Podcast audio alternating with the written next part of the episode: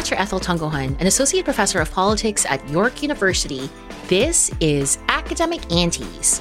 Today's episode is all about Turning Red, the new West Pixar film about a 13 year old Chinese Canadian girl, Meilin Lee, who finds out that when she gets emotional, she turns into a big red panda. Meilin also has to navigate life as a middle schooler and all that this entails, which includes learning how to manage her crushes, bullies, and strict parents. Turning Red is also a movie that is about fitting in and about the vital importance of friendships, which makes it a perfect topic for academic aunties. So today, we're unpacking this film, and be warned, there are spoilers. We're joined by my dear friend Dr. Yvonne Su, who has a lot of thoughts on the film. We'll be talking about the parallels between Meilin's experiences of attempting to fit in and how she is read, and our own experiences in the academy and how we, as Asian women, are read. We reel against the model minority myth we think about how these boxes that we're put into are similar to Meilin and her mom, and how these boxes are constraining and oftentimes work to our detriment because they merely reinforce a system that wasn't built for us. Auntie Yvonne, would you like to introduce yourself? Yes. Well, first of all, thank you so much, Ethel, for inviting me. Similar to you, this has been top of mind. I watched it when it came out on Friday with my cousin, and we loved it. And I'm so happy we get to talk about it here, but also with an academic context as well. So I'm Yvonne Su. I'm a Chinese Canadian that was born in China and I came to Canada when I was six. And I grew up just outside Toronto in a small town. Um, and I, my parents wanted me to be a doctor, a medical doctor, pediatrician specifically. So I, I, did become a doctor, just a different type of doctor. Uh, and I am very happy to be at York as an assistant professor in the Department of Equity Studies. And a lot of my work actually revolves around refu- forced migration, refugee, uh, immigration, migration.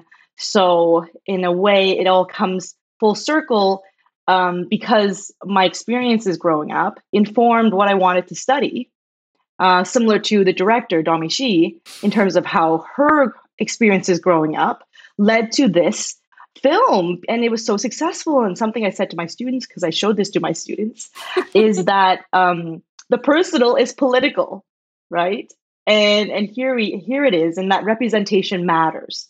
And you kind of see everything that we try to teach our students become so real and, and represented by Pixar and Disney. And there's this amazing uh, glass ceiling breaking director, you know, at the height of her career, and probably, well, probably not even at the height of career. She's probably just starting. She's a trailblazer. But all this is, is great to showcase to our students. A hundred percent. I also talked to my diasporas and the limits of citizenship class on Tuesday, um, and it was related to the theme of the class, right? But yeah, I mean, I also want to kind of shout out, uh, you know, Torontonian Domee Shi. She got her degree from Sheridan College, and get this, Auntie Yvonne, her mom was a PhD student at OISE at the University of Toronto. Oh my gosh! I mean, this is a Torontonian who who did well, right? yes. Yeah, representation. It's great. Yeah. Well, you know what? Let's talk about the film uh, itself. So, yes. what did you think? It was so relatable. So relatable. Uh, and of course, you know, because we're eh, we're we follow social media, we know there was a white man critic who said that Ugh. it was not relatable. Story I know. So you can imagine my feelings when I found it so relatable. And I think she did and the whole team did such a great job of not just like depicting the experiences of a 13 year old Chinese Canadian, the intergenerational struggles, what her life would look like balancing school and kind of work. If you think about it, she kind of worked at the temple, right? And trying yeah. to manage all these, right? Because she worked. We, we, I don't think they really painted it as work, but it's also a story that many immigrant uh, children can relate to who possibly did have to work one way or another. I helped my parents out at a Chinese food restaurant every single day after school, right? Get off the bus, go work at the restaurant until I left for university at 18. So that was like too real. And then we know other immigrants, you know, children or students who have to work at laundromats and convenience stores or just like tutor to make money yeah. or like paper routes. So that job a- aspect was was super relatable. Um, and then in general, I think the film was just great at bringing to light a lot of issues that are usually aren't really talked about. Again, especially the intergenerational aspect. Mm. Uh, uh, Mei Li's relationship with uh, her mother, Ming, and then Ming's relationship with her mother, and then mm. the aunties. Mm. Right? Mm-hmm. So, like, mm-hmm. you don't really see all those different dynamics in one film, right? Especially a Western film it is it is a western film it's set in toronto right in contrast to other disney movies the most common point of contrast would be like mulan which you know i mean i watched it i mean i liked it but i didn't really relate to it i mean you know what i mean we're in you know it wasn't really part of kind of my day-to-day realities it was a fantasy it was but very this, othering think, really okay yeah yeah but don't you yeah, find Mulan very othering because it is because it's so traditionally well there's the two versions right but i would say mm-hmm. both versions were very traditionally chinese or that's what they were trying to portray mm-hmm.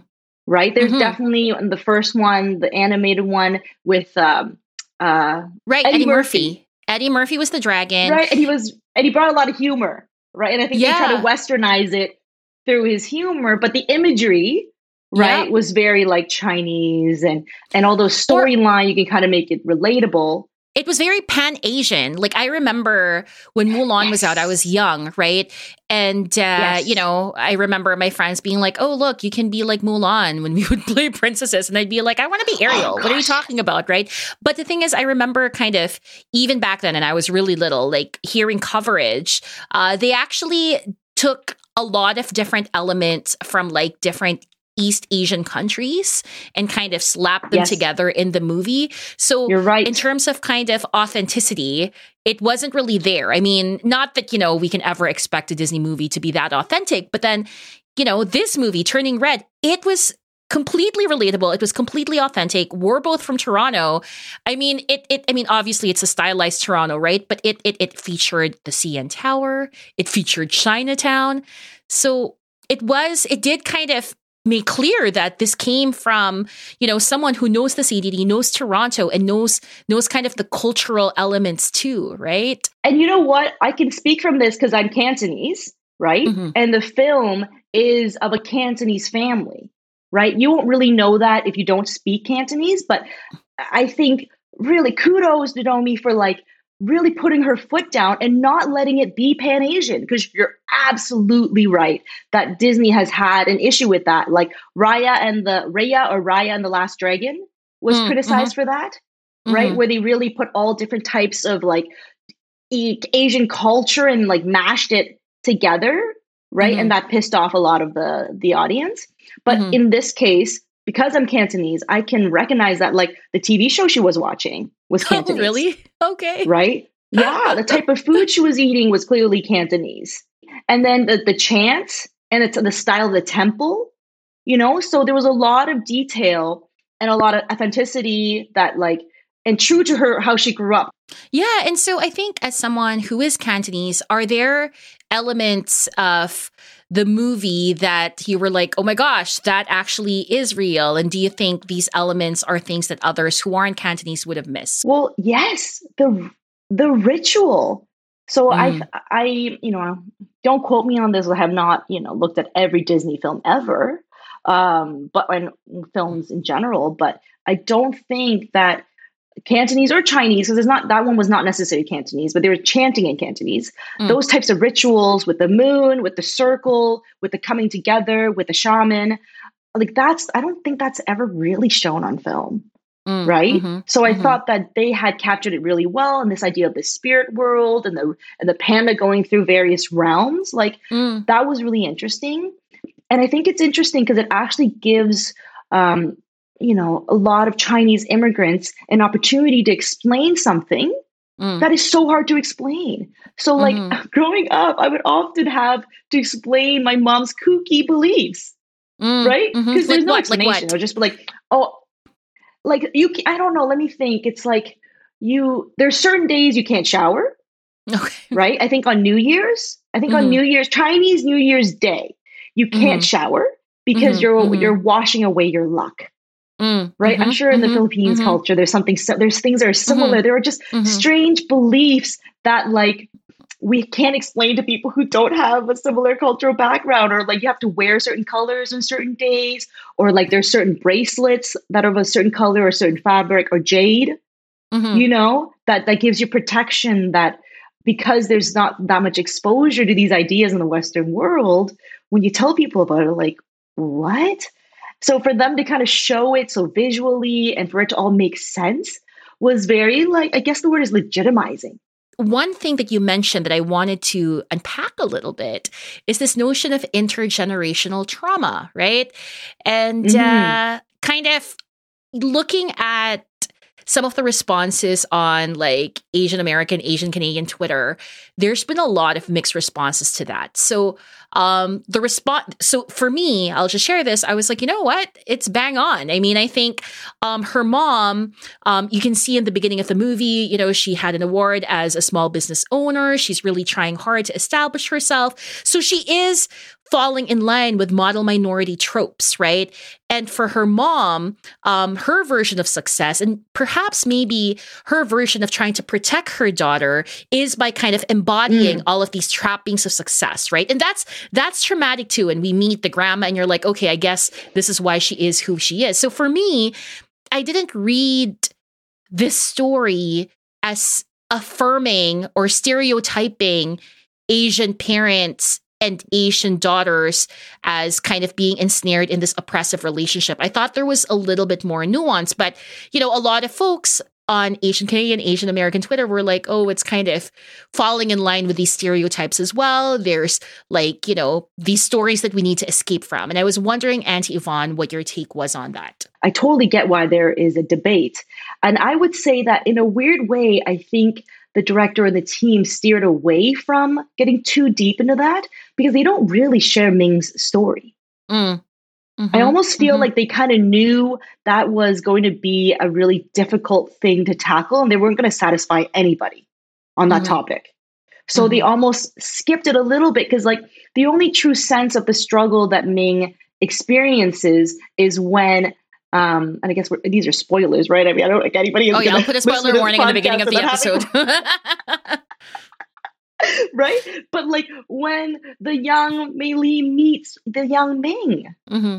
Mm-hmm. right? Mm-hmm. And mm-hmm. they're almost around ish the same age, and she's so sad and she's trying to make her mom happy. But like that's the only glimpse we get.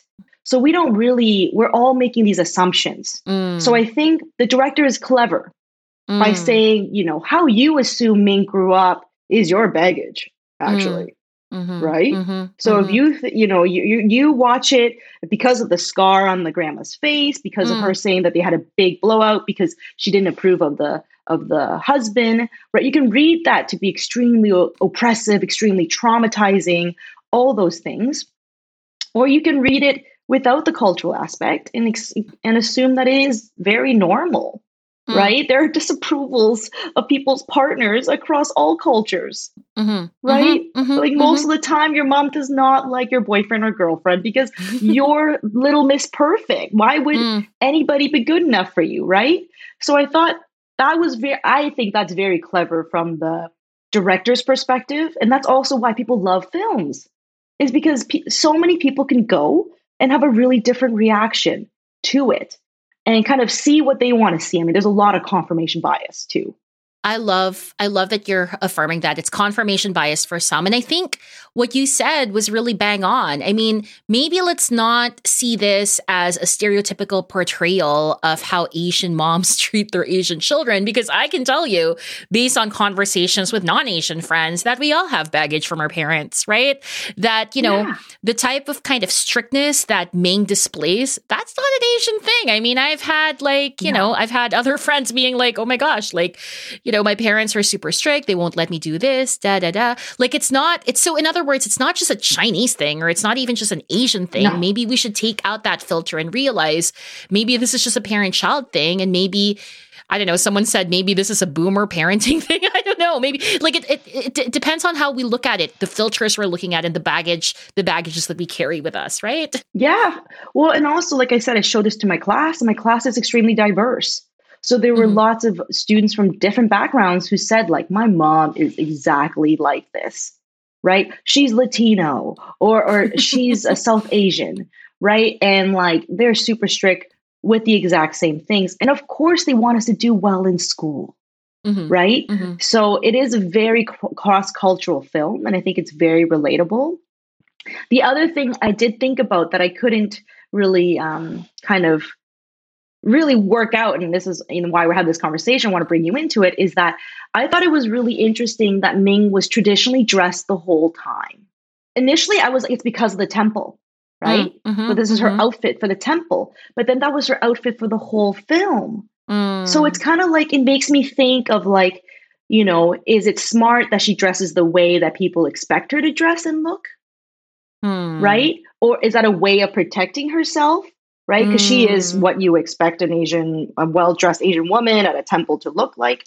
Mm-hmm. Or is that some form of oppression or some form of confinement that she has put on herself? No, you know what? I think there's something there. And I also think, and we can now talk about you know, her panda, right? I remember yes. messaging you, Auntie Yvonne, um, because you know, listeners were obviously talking about this before we started taping this. Um, I I was kind of sad actually for Ming because then when her panda came out, I was like, holy, you know, it's this big panda, the biggest panda, so big, bigger than buildings. So that meant that she had a lot of rage, that there were a lot of things about herself that she had to keep in. And then at the end, I actually thought that she would be okay with having her panda coexist with her, right? Like, you know, I was hoping actually that that would be everyone's journey. And yet, you know, she. Mm.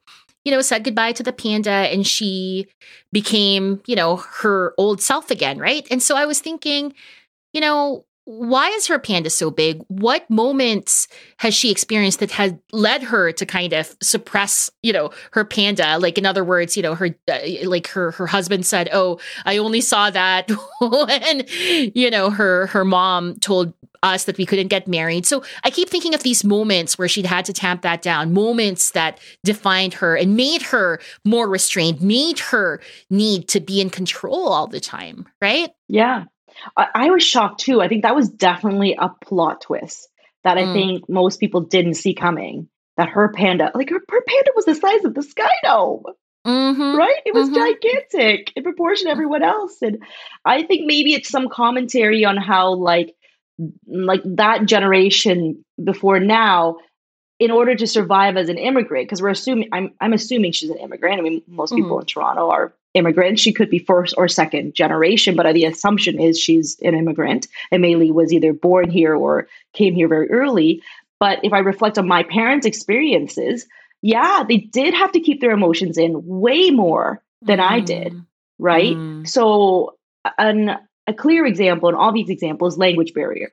Mm. Which obviously we're going to assume because we don't know, you know, Ming speaks perfect English, right? But mm-hmm. a lot of immigrants, even second generation immigrants, might not speak perfect English. So I know that with my parents, they, you know, did not speak English. I translate for them always. And I mm. remember they always faced so much discrimination, mm. you know, either, uh, either blatantly, overtly, or like more systematic. So we would just go to shops and my dad would get charged prices that were higher than than than other people in mm. negotiations. And he would get very visibly upset.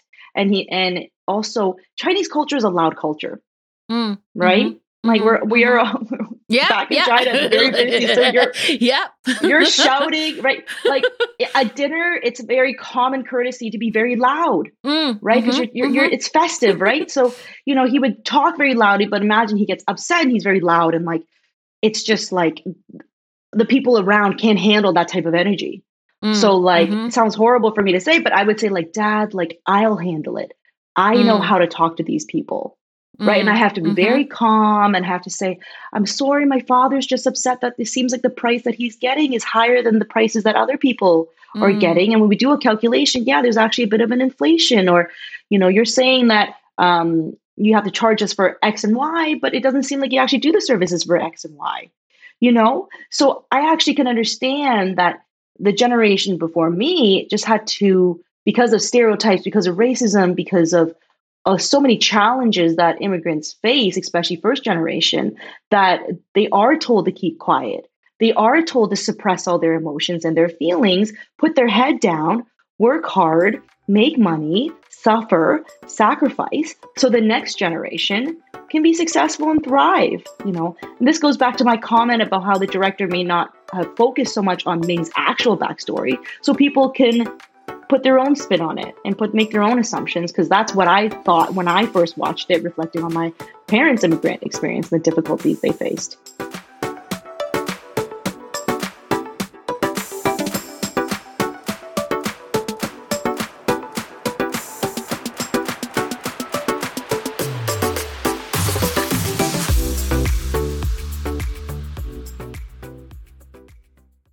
Watching the film too, I was also thinking about notions of being a model minority, right? Because one filter mm. through which we could understand the film is that you know Mei's being asked to conform to a certain you know a certain set of well not whatever. She's she's being asked to conform. She's being asked to to kind of follow her parents. She's being asked to uh, be as perfect as always right? Like in the beginning of the movie you can see that she has a pluses that she helps with the temple and her friends are like oh you're brainwashed. And you know um, that's actually super hurtful. But you know towards the end, uh, she's a- she's able to kind of tell her mom, "Look, I'm just going to go with my friends. It's okay. You can let go a little bit." And I'm almost thinking, you know, even I, as someone who's like, you know, way older than 13, even I have problems um, trying to assert myself and trying not to fall into that model minority trap. Yes, the model minority trap is like intense because mm. the idea is that like don't make trouble I think mm. that was a big theme throughout the whole thing. Like, don't make trouble, right? Don't lie. Just do well in school, right? Keep all your emotions in. Don't burden other people with your emotions, mm. right? And I think that's what we're told as the model minority is that we have to be perfect, but in top of, on top of being perfect, we're also like nice mm-hmm. and like subdued, right? Mm-hmm. We never cause trouble. If anything, mm-hmm. we're extra helpful.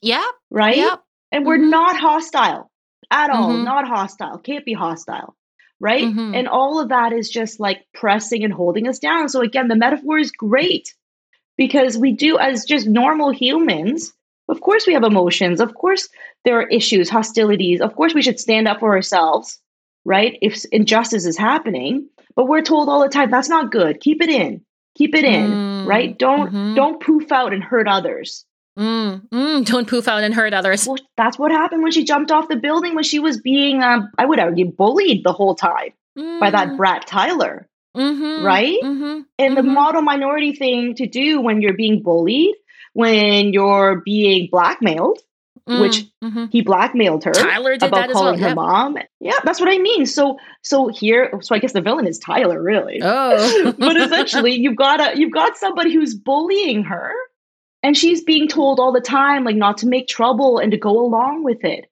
And mm. then when mm. she did poof out and lash out and jumped on him when she called her mom a psycho, which of course is is, is too far, right? That was like seen as like super bad. And I think mm-hmm the reason it was seen as super bad, and of course it is violence, we don't condone violence, but I think one of the reasons it was seen as super bad is because she had been a model minority the whole time. Yeah. She had been very good the whole time. She never really stood up for herself any of the many times that Tyler had um, bullied her, right? Yeah. She, she, tried to throw a ball at, at him, but you know, so stuff like that. So I think that's definitely a very strong trope, and I think we can relate to that because you know we get told all the time we don't don't rock the boat on auntie ethel don't rock the boat right? Do you really have to stand up for yourself? Do you have to say that?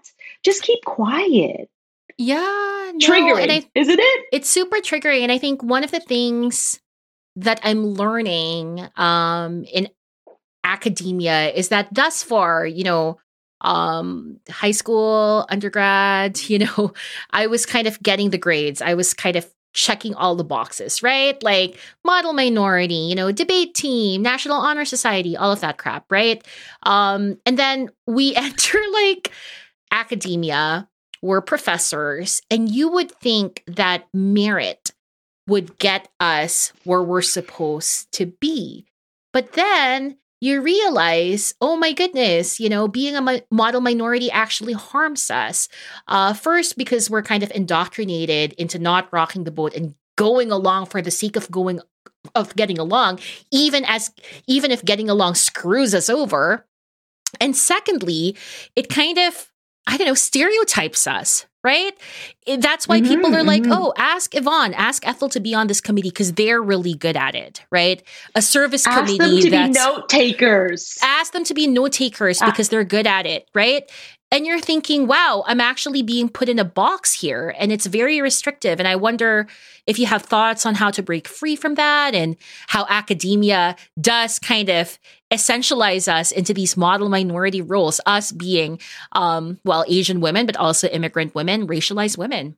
Auntie Ethel, what you said was just so relatable, especially the very beginning with the whole like, we work so hard and as women of color in academia, as young women of color, we know how much more we had to do, how much more publications we had to pump out. You wrote a book. Gosh, mm-hmm. how many people write a book at your career level? Nobody, right? But you've probably felt the need to write a book, even though your white colleagues maybe had not even one mm-hmm. journal mm-hmm. publication, right? Mm-hmm. I had 10, I think, when I applied for my job at York. That's how much mm-hmm. extra work I felt I needed to do. Uh, but it's so relatable because you know we're professors and we got that merit, we got that job. But I don't know if it feels like this image wise to you, but I feel like I'm climbing this tall ladder. There's this light at the end, and I and I, I'm going to get there. And I think getting there is being a professor. And the second I grab it, it all falls down, mm. and another set of ladders show up. That's how I've been feeling about this whole process because when we're in our PhD, the goal is always to get the professor job, work so hard, sacrifice everything. We get the job, we overcome all these barriers, and then a completely new set of barriers show up. And it just feels so insufferable. It feels like, and, and I can't see the end of that light, like, sorry, that ladder. You know, mm-hmm. and, and you're a mm-hmm. couple years ahead of me. I don't know if you see the light either. It just feels like we're just going to keep climbing and climbing. And I think what's awful is that you realize the entire edifice is flawed, right?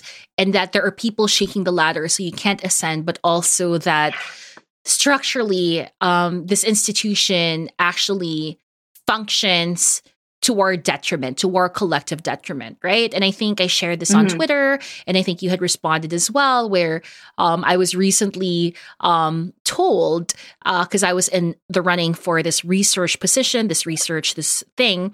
Uh, oh, that she has too many publications, that you have too many publications, and for me, I was like, wait, why is that a bad thing? And then I realized, oh, it's because as Asian women, we're being stereotyped as being robotic right as not mm, having mm, mm. you know not having the intentionality behind the projects that we produce that we're just kind of churning it out like i don't know robotic little asians right and it's like wow that's yeah. but then the rules change right you're like you change the rules that was yes. always the gold standard but then you're changing the rules at the last minute to benefit others who don't have as much to make them look better it's so messed up and it's so messed up that we can't just lift each other up we mm. can't just encourage each other right? If one colleague, irrespective of their background, there's, there's the color of their skin is doing well, you can't just say bravo. Mm-hmm, and I think mm-hmm. that's what's really hard to face is having your colleagues almost be intimidated by you to see mm-hmm. your accomplishments not as a success for the department or for the university, but as a threat. And I find that such a narrow way to look at it. It's a very the whole zero sum game type of approach. Whereas we're you know we see things as win win. We're, we're mm-hmm. very collaborative individuals, and that's why you know we've gotten to where we are because we see other people as equal. We want to work together and produce better work. As a result, we're not spending time tearing each other down, shaking the ladder, trying to kick it away, right? Because mm-hmm. that and that that won't serve us anyways. Imagine if we did any of that as women of color. Oh, we would be demonized. We would be villainized we'd get canceled. Honestly, this is why Mei's story is so is so empowering too, right? Like rather than shutting mm. up, rather than being, you know, quiet, like, you know, let let let ourselves shine, right? Like don't you feel sometimes when you go into these spaces that you have to kind of, you know, diminish yourself, diminish your you shine. poof out. Yeah. Yeah, but sometimes I don't want to poof out because I'm afraid, right? I'm afraid of the backlash. And so I don't know, the story yeah. makes me think, you know, May so cuff. I mean, and maybe intergenerationally it's easier too. Maybe that is the story the movie's telling where, you know, she can poof out, she can be both. You can be loud, you can be accepted. It's okay, right? And I kind of I think it does end on that hopeful note but maybe that is the strategy you ask for mm-hmm. strategies mm. to deal with the you know that type of pressure that people or that type of um, the stereotypes people put on us to be the model minority in academia and i think that's the that's a coping mechanism is to know that we have an inner red panda right? Mm. That's more powerful, that's big, and that's perhaps more true. And that we could let the red panda out and poof out and take up our space, especially in situations where we have the expertise. I'm sure you've been in many meetings where you are the expert on this topic, mm-hmm. yet someone mm-hmm. is undermining you all the time. And you just got to poof out and be like, yeah, I've got a book on this. I've got X many, you know, grants on this. And, and you just got to drop it right? And and set those boundaries and legitimize yourself. And there are other times where we have to keep it in and we have to play the game, right? But maybe that's the lesson is that we need to learn to control uh, the, those two sides for ourselves so that we're not just conforming all the time and being quiet. I did like what you said there about kind of unleashing our inner red panda. I think that's such a beautiful metaphor. Um, I did you know, in the few minutes that we have left, also want to talk about sexuality. yes. um love it. What did you I mean, you were a 13-year-old girl once. I was a 13-year-old girl once. I in fact, I oftentimes think I'm still a 13-year-old girl. what do you think of this portrayal of of Mei and crushes and kind of hormones? yes, I loved it. And, and I, the only critique I had though was that, you know, a lot of immigrant girls don't experience that type. Well, they experience the hormones obviously at 13, but they don't experience that type of empowerment until later. Right. Mm. Or like this, like really realizing it. Does that make sense? Like, because it mm. seems like she's going through this journey and she's kind of realizing what's happening and th- all that right and like the controlling of the emotions like i thought it was a little ambitious that that as a 13 year old she had that much mm-hmm. insight and, and, and, could control her emotions like that i felt i probably did that at 18 but still the, the, the idea is still there it's still relatable. The drawings like feeling so embarrassed at school for certain things like having those desires loving boy bands. I loved the music. They did a great job with the music. they I thought it was excellent. They it was definitely captured yeah. 2002, well, early 2000s era, like NSYNC back. I think the Backstreet Boys were a little bit before that, right? Yes. And so, I mean, I absolutely loved it. I actually like have been listening to the soundtrack because I'm like, oh my gosh, look, it's my new jam, right? Because um, you know that's I was yeah. like we were young in 2002 or younger in 2002 so i thought that was super accurate and going back to sexuality i really like that like because of how she grew up, it, she felt so bad. I think the guilt is so relatable. Oh, right. Because I think 100%. in certain cultures, it's okay, right? You like boys, go for it. It's fine. but like this idea that she was bringing shame to the family, that her grades were going to go down, you know, like it was so relatable because that's what oh that's my God. tied up in there. That's a hundred percent so relatable. So I remember oh my gosh, like, you know, I was 13 and I was writing these like pretend letters, like pretend love letters that my crush uh, wrote to me, even though it wasn't re- it wasn't my crush. My crush probably wouldn't be able to have that kind of developed language because I was taking it from like romance novels, right? So I wrote that pretending it was my crush writing it to me, and of course my mom like sees this and like calls me in and was like, "What is oh. this?" And then, you know, I was like, how dare you? You did not. And she was like, no, what is this? And I was like, no, it's just, I wrote it. I wrote it to myself and then it was okay. But she was kind of side eyeing me, but I was so embarrassed. I love like I love that you have such a similar story, and I'm sure so many people have similar stories I never mm-hmm. wrote letters, but I definitely scribbled their names and I like used like, you know, colored pencils and like, you know, drew hearts and flames, all that jazz, right? Everybody did that. So relatable. And I think that's one thing that I wanted to kind of highlight as well, because there were a lot of detractors being like, yeah, 13 year old girls aren't like that. And I'm like, are you kidding me? yes, they are. They are. Yeah. I love and I love the focus on girls, right? And that's mm-hmm. what's a mm-hmm. big difference about this film. Like her crew was all girls, right? It was like giving a space to share a story that we don't really hear because we always hear about boys going through puberty. Yeah. Gosh, there's so many films, right? Where the coming of age focuses that.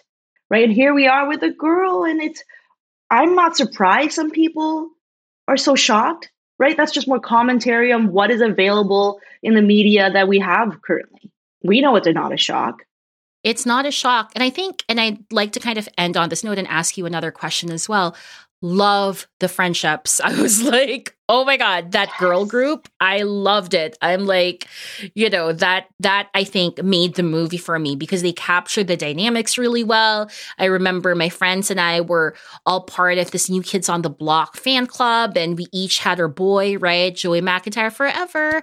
Um I mean, I think, you know, this movie is also an example of dissident friendships. Her friends were there to back her up, mm. they were there to support her.